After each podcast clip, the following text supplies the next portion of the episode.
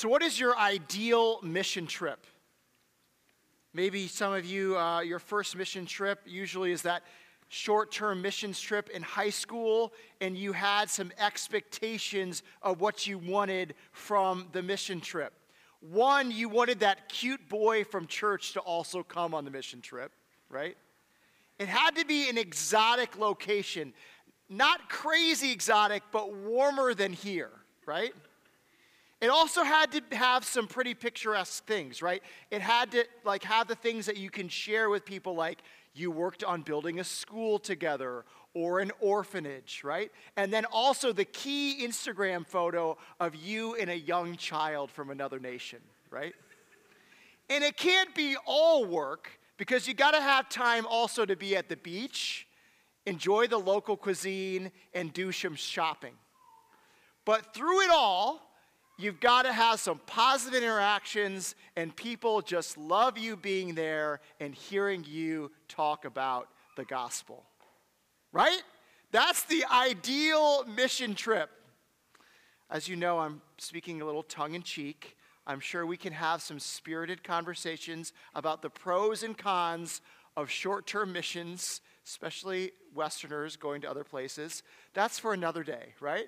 But we are going today see another mission trip, actually the inaugural missionary journey of Paul.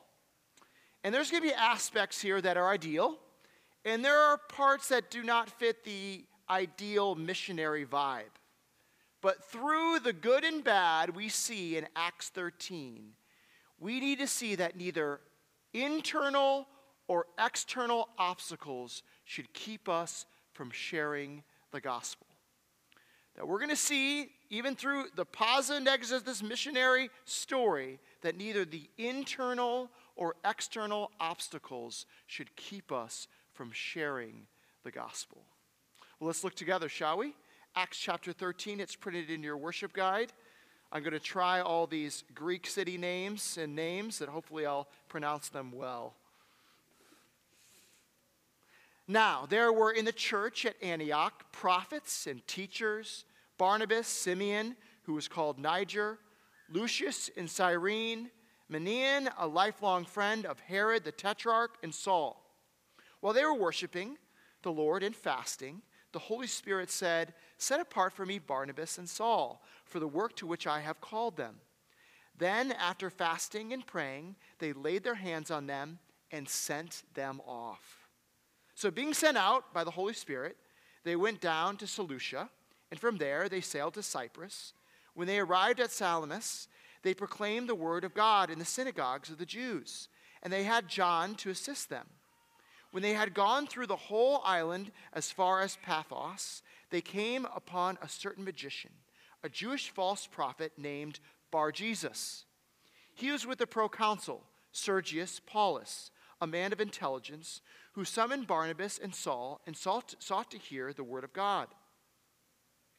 But Elymas, the magician, for that is the um, meaning of his name, opposed them, seeking to turn the proconsul away from the faith. But Saul, who is also called Paul, filled with the Holy Spirit, looked intently at him and said, "You son of the devil, you enemy of all righteousness, full of all deceit and all and villainy, will you not stop making crooked the straight paths of the Lord?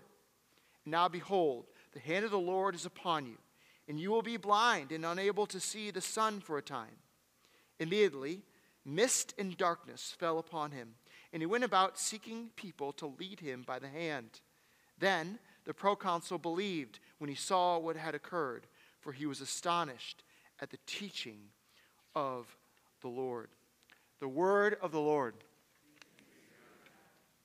We're just joining us, welcome. We're going through the book of Acts this winter and this spring. And uh, it really, Acts is documenting thirty years after the ascension of Christ, the first thirty years of the church um, coming into formation.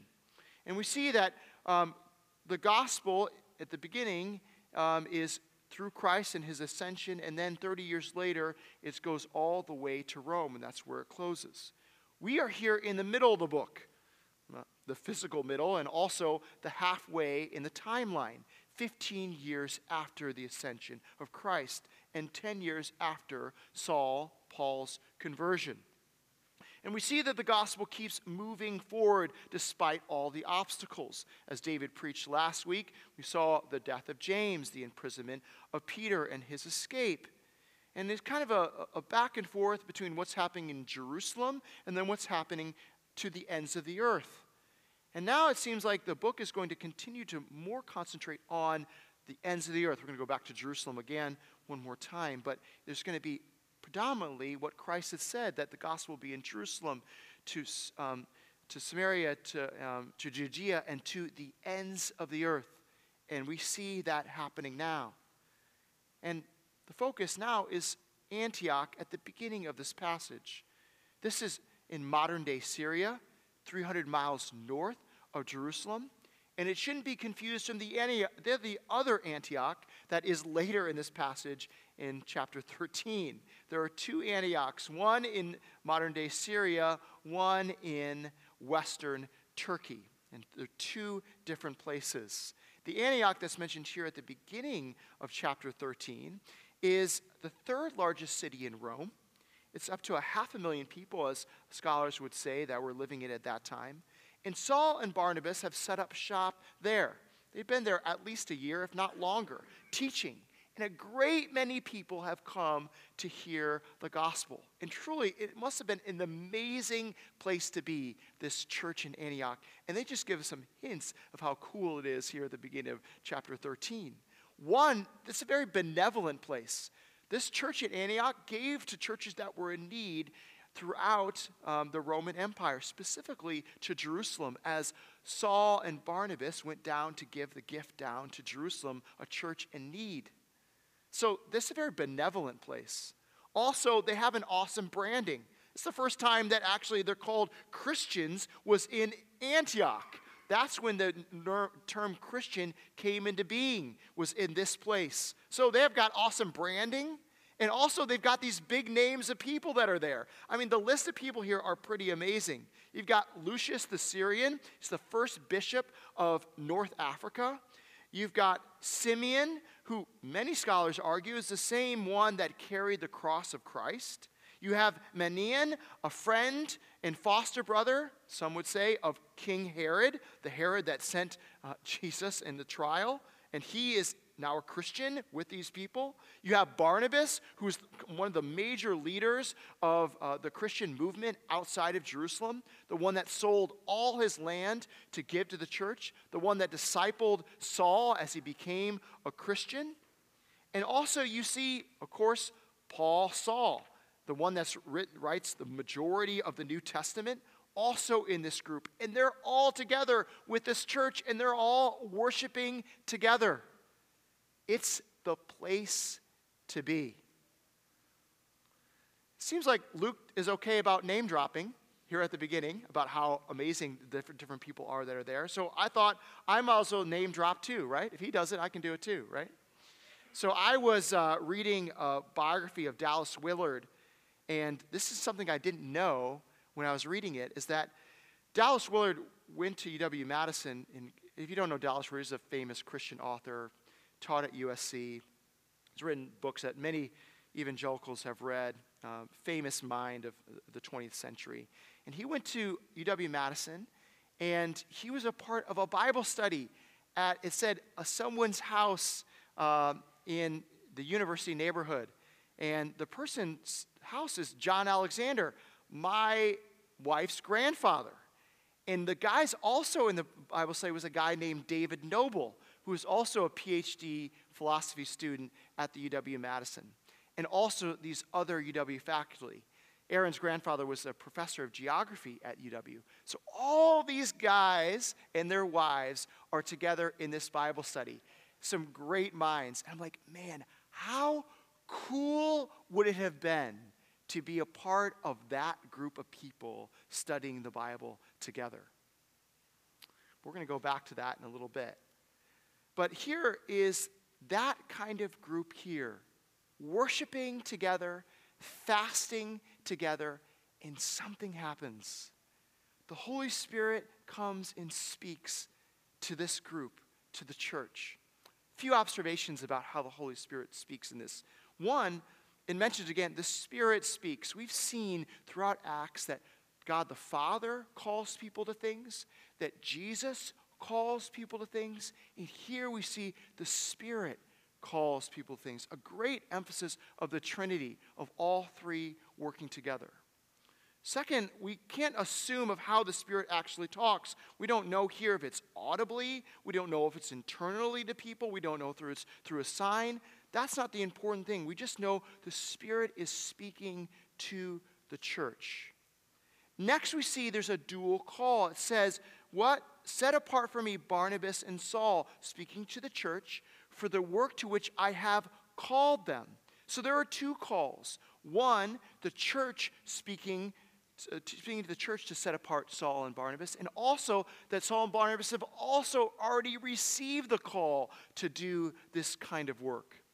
In classic Christianese, we call this the internal and external calls.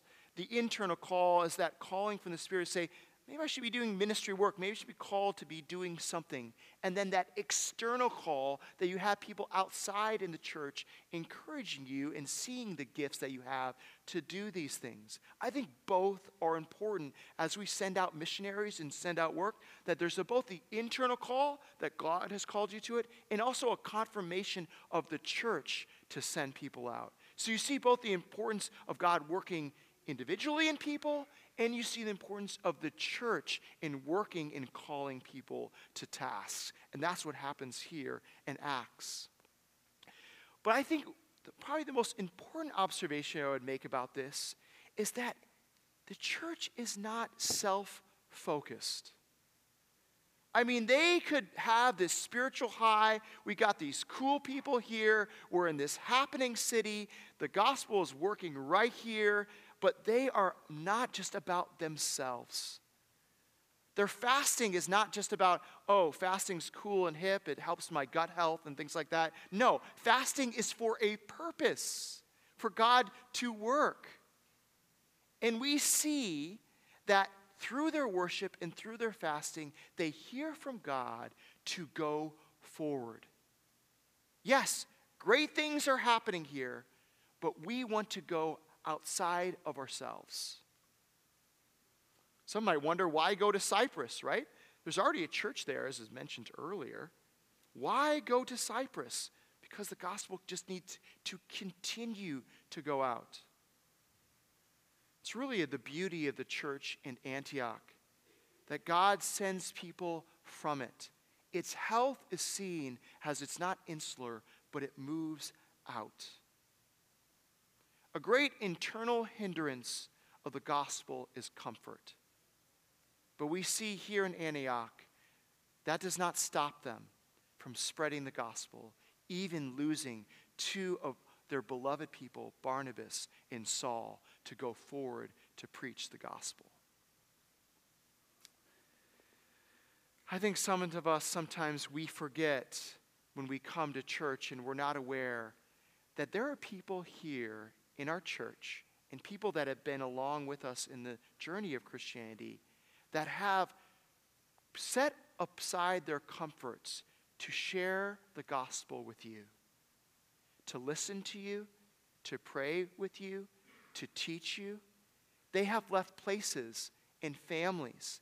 They have left comfortable places to share the gospel. Now, I'm not saying that to puff up certain people in the church or ministers in the church.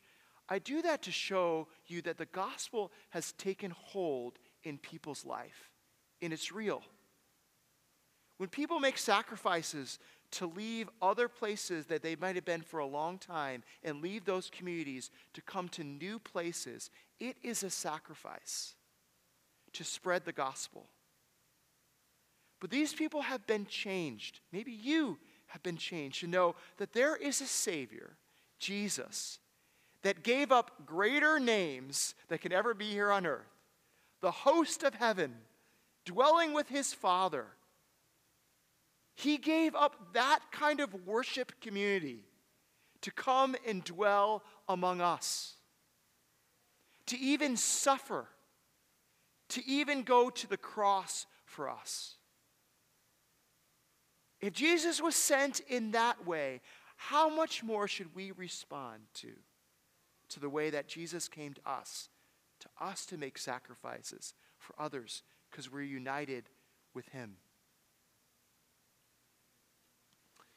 David Noble, if you don't know that name, uh, he was the one that was in that Bible study with Aaron's grandfather.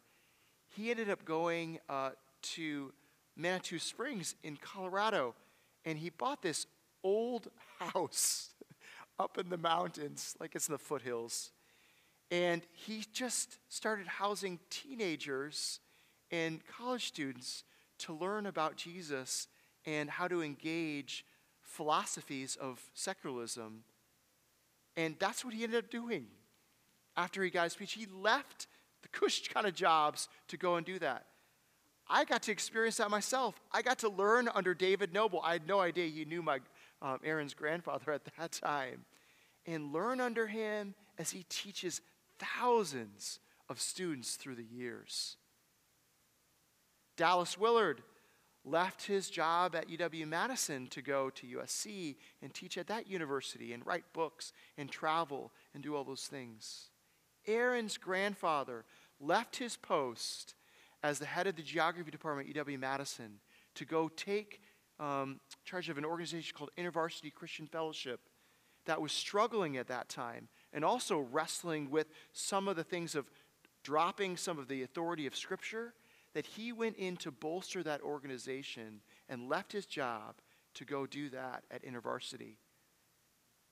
These are people that said, oh yeah, it's cool and hip that we're in this Bible study with some great minds, but it's not about that.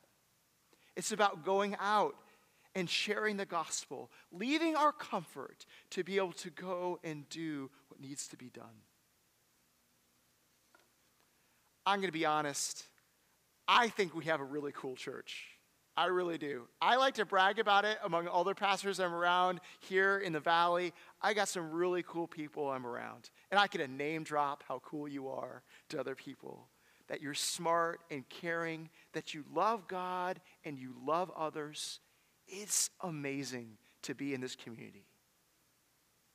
What would it look like for some of us to be set apart for missions? Yeah, it's uncomfortable. It's uncomfortable to send people out. It's hard. When we sent Josh out, Josh is a very close friend that I love dearly, that I loved ministering with, and he was amazing to do it with. And when he left, it was super hard. And also, we had to leave. James left with Josh, which I really didn't want to happen. But we think that's probably what needs to happen. And James, whom some of you know, James Lima, he also went with Josh. And now, you know what's amazing? Is that James, Josh went to go plant a church in Oshkosh, you know, Livingstone. James is going, leaving Livingstone this summer to go plant a church in Stevens Point. And you know what? I get to talk to Josh about this, and it's hard. It's hard for the church to have James leave, but it's not just about them. It's about the gospel going forward. Maybe some of you here should go plant another church in the valley. Maybe some of you are called to reach places in the valley that are not being reached, that we haven't touched, to go plant a church. One thing we do with our denomination, they have this plan, it's called the one percent with Mission to the World. And they're encouraging that one percent of every church in our denomination would send people out for world missions. What would it be like to send just maybe just one percent, a family from our church, an individual from our church, some people from our church, to do international missions? Maybe God's been tugging at your heart. Maybe he's calling you to something like that. Let us know. Let's pray about it together. Let's give a confirmation together as the church, and let's send people out in joy, knowing it's not just about us. Let not the comfort of this community hinder us from the gospel going forward. Instead, let the health of our community show that the gospel continues to go forward. Well, we see that those are kind of the internal obstacles that could be to share in the gospel. But there's also some external obstacles. We see that Barnabas and Paul and John Mark also is mentioned. He's mentioned as a helper to go with them. We see John Mark later. There's a conflict between Barnabas and Saul about John Mark, the same John Mark who's the author of the Gospel of Mark. Also goes with Barnabas and Saul to Cyprus, an island one hundred miles off the coast of where Antioch is. And some people wonder why there. Well, one, Barnabas is from Cyprus originally. It had a large Jewish population. And the strategy for Paul, as we see, as it started here in Cyprus, is the first places they go is the synagogues. Probably because there's some more common ground there, some historical understanding of the Messiah. And that's the first place they go. Also, Cyprus is a melting pot of the nations. Egyptians lived there, Phoenicians, Greeks, Assyrians, Persians. It was a microcosm of the Mediterranean, all there on this island. And that's really what the gospel here is about. Now, spreading the gospel to the Gentiles. So, first they're on the east, and it says they go through the whole island, and they end up at the end in the southwest part of Cyprus. And there's two characters that they run across. One, Sergius Paulus. He's the proconsul, meaning he's kind of the governor, the kind of the head guy in the region by the Roman Empire. Actually, there's in the museum in Cyprus to this day, there is some stones that have his name on it, dated to that time. This is a real person.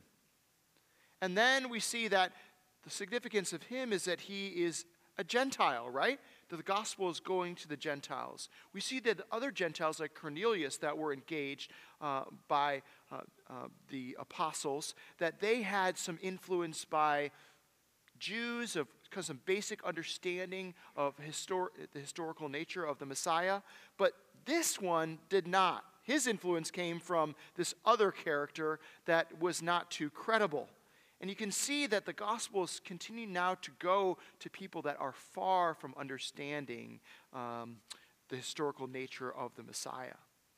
And so this character that is kind of his court wizard, you might call him, is Bar-Jesus, meaning the son of salvation.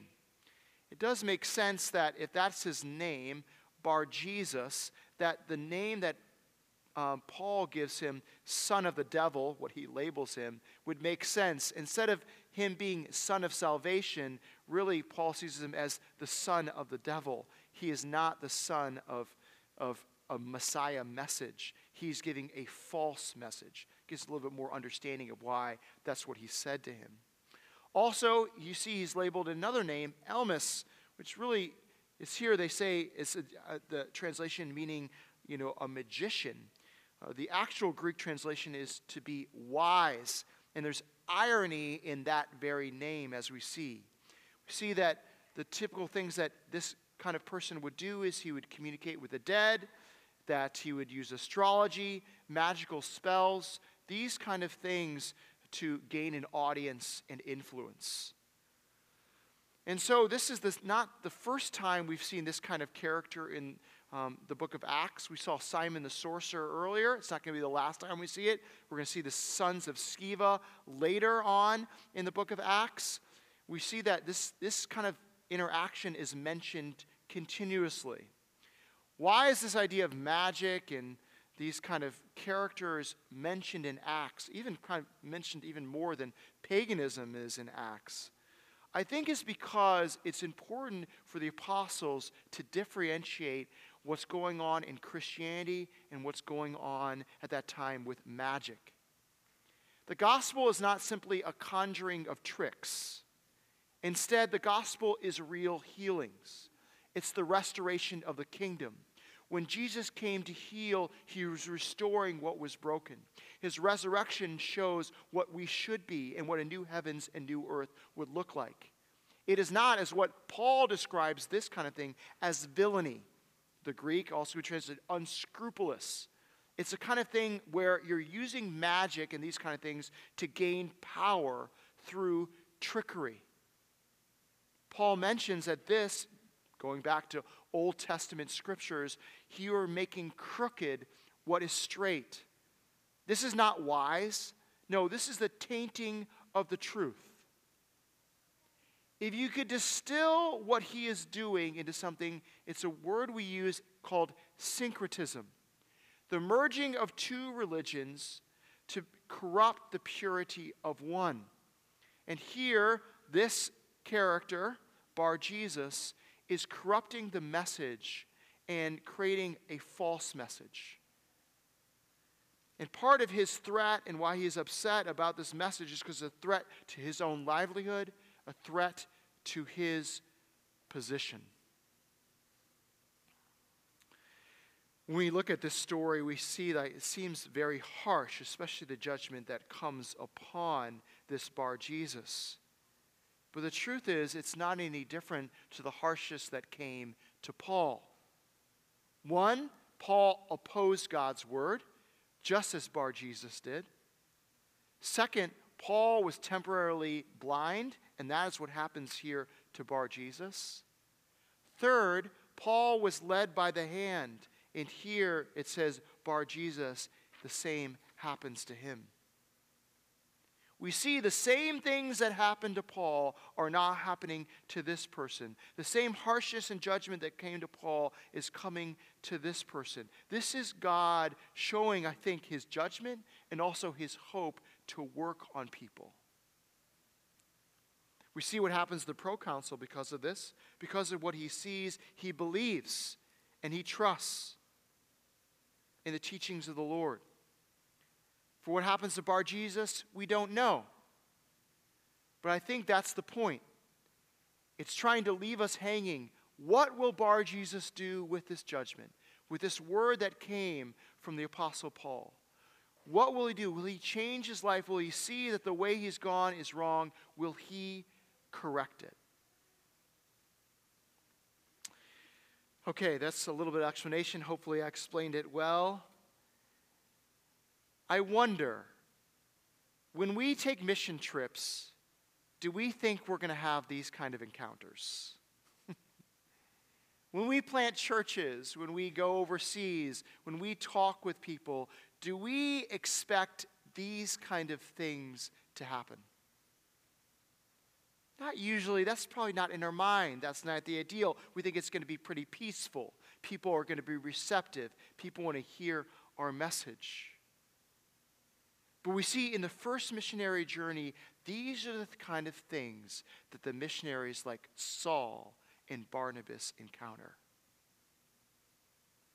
Why is Paul so harsh? I think he's so harsh because he sees that someone is leading another person away from the truth that wants to hear the truth. And that's what the proconsul wants to do. He wants to hear the word of the Lord. And here Bar-Jesus is trying to lead him away. And that is why Paul is so harsh, to make sure that does not happen. Tell me, who here wants to enter into these kind of conversations? Who likes these kind of conversations? Maybe some of you do, I don't know. I think for most Wisconsinites, um, the idea of these kind of conversations makes our blood pressure kind of raise, doesn't it? Our hearts start beating a little bit more. I like the conflict conversation. Like, I didn't live in New York City for a reason. I'm in northern Wisconsin for a reason, to avoid those kind of people, right? I'm not in Chicago. I'm in Appleton, right? I could just go about my way and not have to deal with these kind of conversations. You see, the pain of these hard conversations did not stop the gospel going forward. These are external threats, but instead of avoiding them, Paul and Barnabas meet them head on.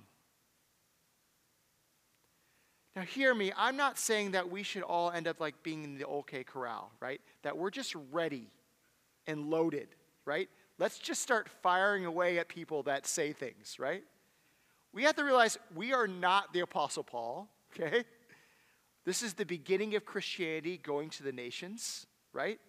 So this is pretty clear what has to be done. We should not be calling down curses from God upon people, right?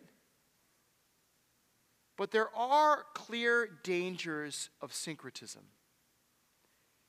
The idea of combining two religions to come to a false religion. And it even happens in our society today. Since our blood pressure is already up about conflict, why don't I just go for it? Sound good? You ready? Okay, great, okay. We do have a new defibrillator back there, so we're going to be okay. Hopefully everyone's going to be fine. But it's there. let's, let's go for the left first. Some of you might be more left than right, you know. That's, we, we do that nowadays. We just polarize people in America. So let's start with people on the left, shall we? Right? I think the syncretism that happens on the left is what I would call the syncretism of self-expressionism. Whatever is going to make you your full self, you engage it no matter what. Typically, the way that we've seen that come out in society more recently is through sexual identity, gender identity, those kind of things. Whatever makes you feel good, whatever makes you who you really are, that is the way that you should go. And the truth is, it's not just secular people saying that. We have many churches embracing that kind of thinking. And really, that's the way Jesus would want it, they would say. To embrace your full self, whatever it might be. That is not the gospel, okay? The gospel is not embracing yourself. It is instead giving up yourself to embrace Jesus. And the truth is, I don't, you might struggle with same-sex attraction. You might struggle with gender dysphoria. You might be struggling with those things, and those things are real, and those things are hard to wrestle with. But guess what? You're not the only people that should be struggling. You might not be struggling with those issues, but Christian, I'm here to tell you, there are other issues that you think, I just embrace my full self, I'll be fine. How you spend your time, how you spend your money, how you talk about people. Well, that's my full self. That's who I am. I just tell people like it is. No, it's not. Okay? That is sin. Okay? And Jesus is asking you to give yourself to him, to change you and to sanctify you, even how hard it might be. Okay? That's a hard message to say in our current age, in our current culture. I get it. And maybe when I say that to you right now, you take serious offense to it, and it's hard to hear. If you live in corporate America right now, if you go to any university, if you say you stand by the Christian sexual ethic, it's going to be hard. It's going to be difficult. But that should not stop us from saying what the truth of the gospel is. That God has come to us through Christ to give us a new identity. And that even if I struggle with same-sex attraction, I will commit my life to him in celibacy. I know it's hard. I know. But our God is good, even in that struggle. Well, I did the left. Why don't I do the right? How's that sound, right? How about the flag, the nation, the family? And how we equally make that trump our identity in Christ. I'm all about preserving my rights. And that might be more important than love for enemy.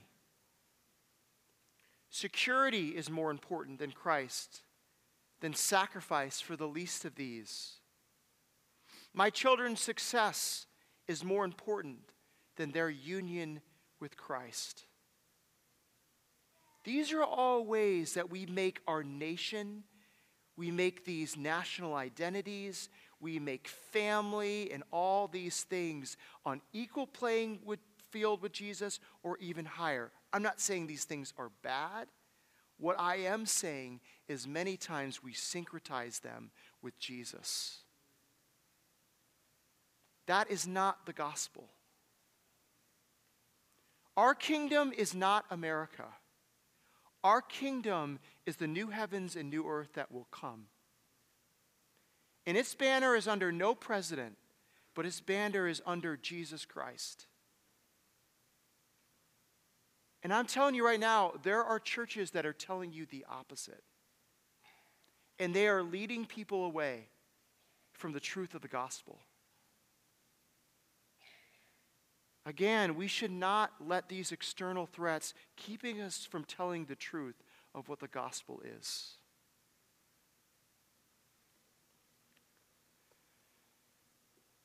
You know, one story that doesn't seem to come up during Holy Week, we, you know, talk about Good Friday and Passover, but one story that happened during Holy Week that is traditionally in the church celebrated on Monday is Christ going to the temple. You know what he did when he was in the temple on Holy Week? He flipped over some tables. And he got really upset. Do you guys know why Jesus got so upset? You know, the place where these people were setting up, you know, selling sacrifices and things like that, that was place was called the court of the Gentiles. That non-Jews could come and see the hope of what the Messiah would bring. And they were being crowded out of those places by all these different things that Jews were setting up. Jesus was so upset because they were crowding out the space for the Gentiles to hear the message of hope. That's why he flipped those tables. That is why Paul is so upset, and he deserves to be. There was a hindrance to people hearing the message of the gospel. Jesus wants to come and free you to be able to hear what the message of the good news is. You want to find your true self? You want to find out who you really are? And to really be free in who you are, it's in Him. That's how you'll be free. Let all those hindrances go. A perfect family, the right political party, the perfect picket fence, that's not getting you in. That should not be an obstacle for you to trust in Christ. Don't let money or people's perfection that look might, you might think in the church keep you from knowing that it is the gospel plus nothing.